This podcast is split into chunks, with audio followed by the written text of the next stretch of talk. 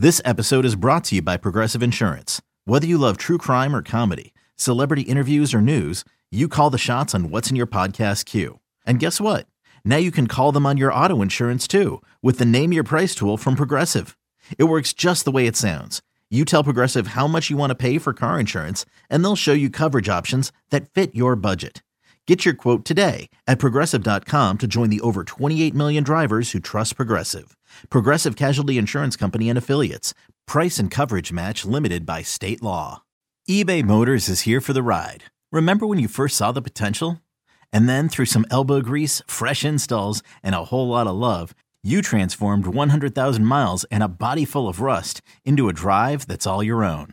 Look to your left, look to your right. It's official. No one's got a ride like this. There's nothing else that sounds like, feels like, or looks like the set of wheels in your garage. With over 122 million parts, you can make sure your number one ride or die stays running smoothly. So there's no limit to how far you can take it.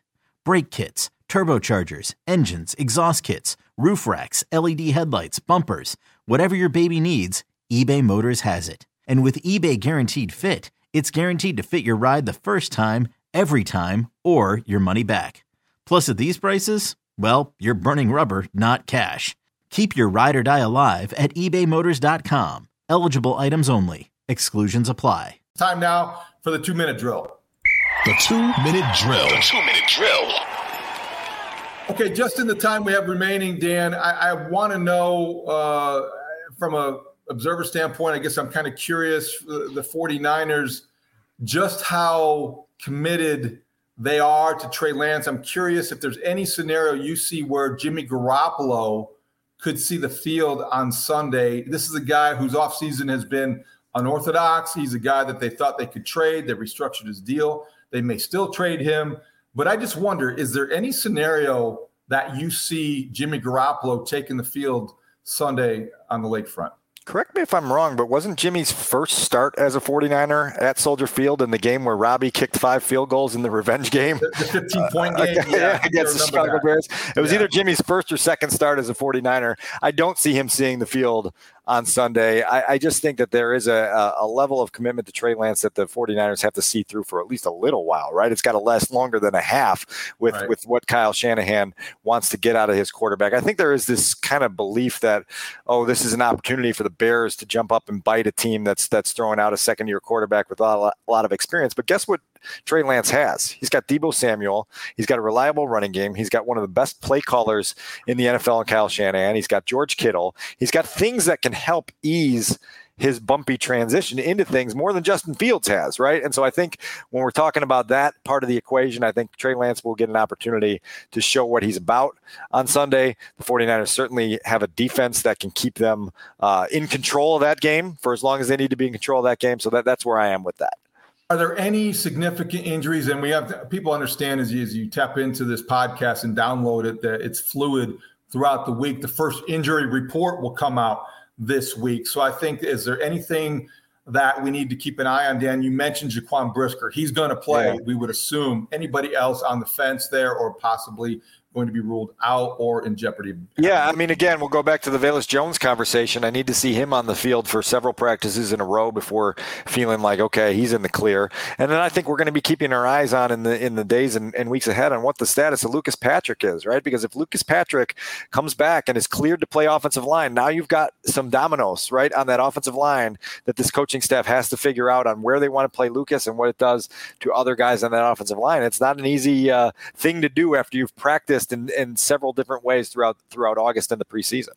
Can I ask an indelicate question, a little bit different? Because I, at the risk, I want to, I don't want to be unfair, but at practice the other day, Lucas Patrick was running off to the side because he's injured and his hand, his thumb's been compromised.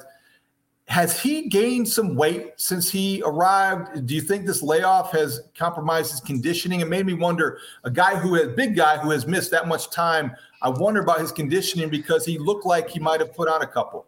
I didn't notice. Um, it's a good question to ask. You would think that a uh, hand injury of all injuries would allow you to do a lot of things to keep your your yourself svelte. I guess in, in the words sleek, right? If, if Lucas wants to be that way, it's a good question to ask. It's certainly something I will uh, train my eyes on during the the short open uh, segments of practice on Wednesday, Thursday, Friday, and we'll, we'll see if there's uh, some pudge there that didn't exist when, when camp began in July.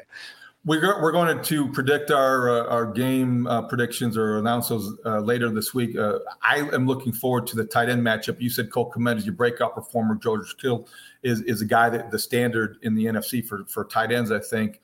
And I, I look forward to that matchup. Um, do you think that Cole Kmet has it in him to to have a five catch, 95 yard game against the 49ers? Look who you're talking to. It's like the president of the Cole Kmet breakout year over here. Yeah, I do think he has that in him. If the Bears offense can get rolling and they can sustain some drives and then they can get down in that red zone, uh, Cole obviously did not score a touchdown in year two of his, uh, his, career. And I think a lot of people realize that. And I think this offensive staff understands hey, we. We've got to figure out ways to make him a weapon for us, either as a primary target or as a, a, key cog in that machine when we get in close and figure out ways to make that happen. So, yeah, I think that's definitely within capability for Cole.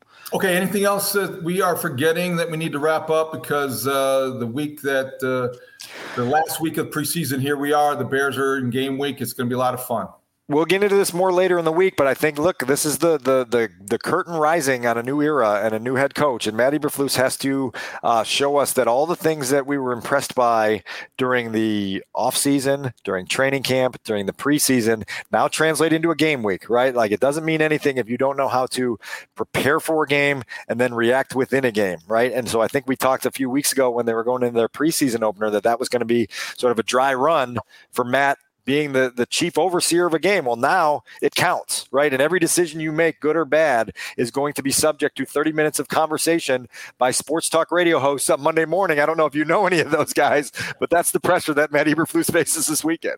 Only 30?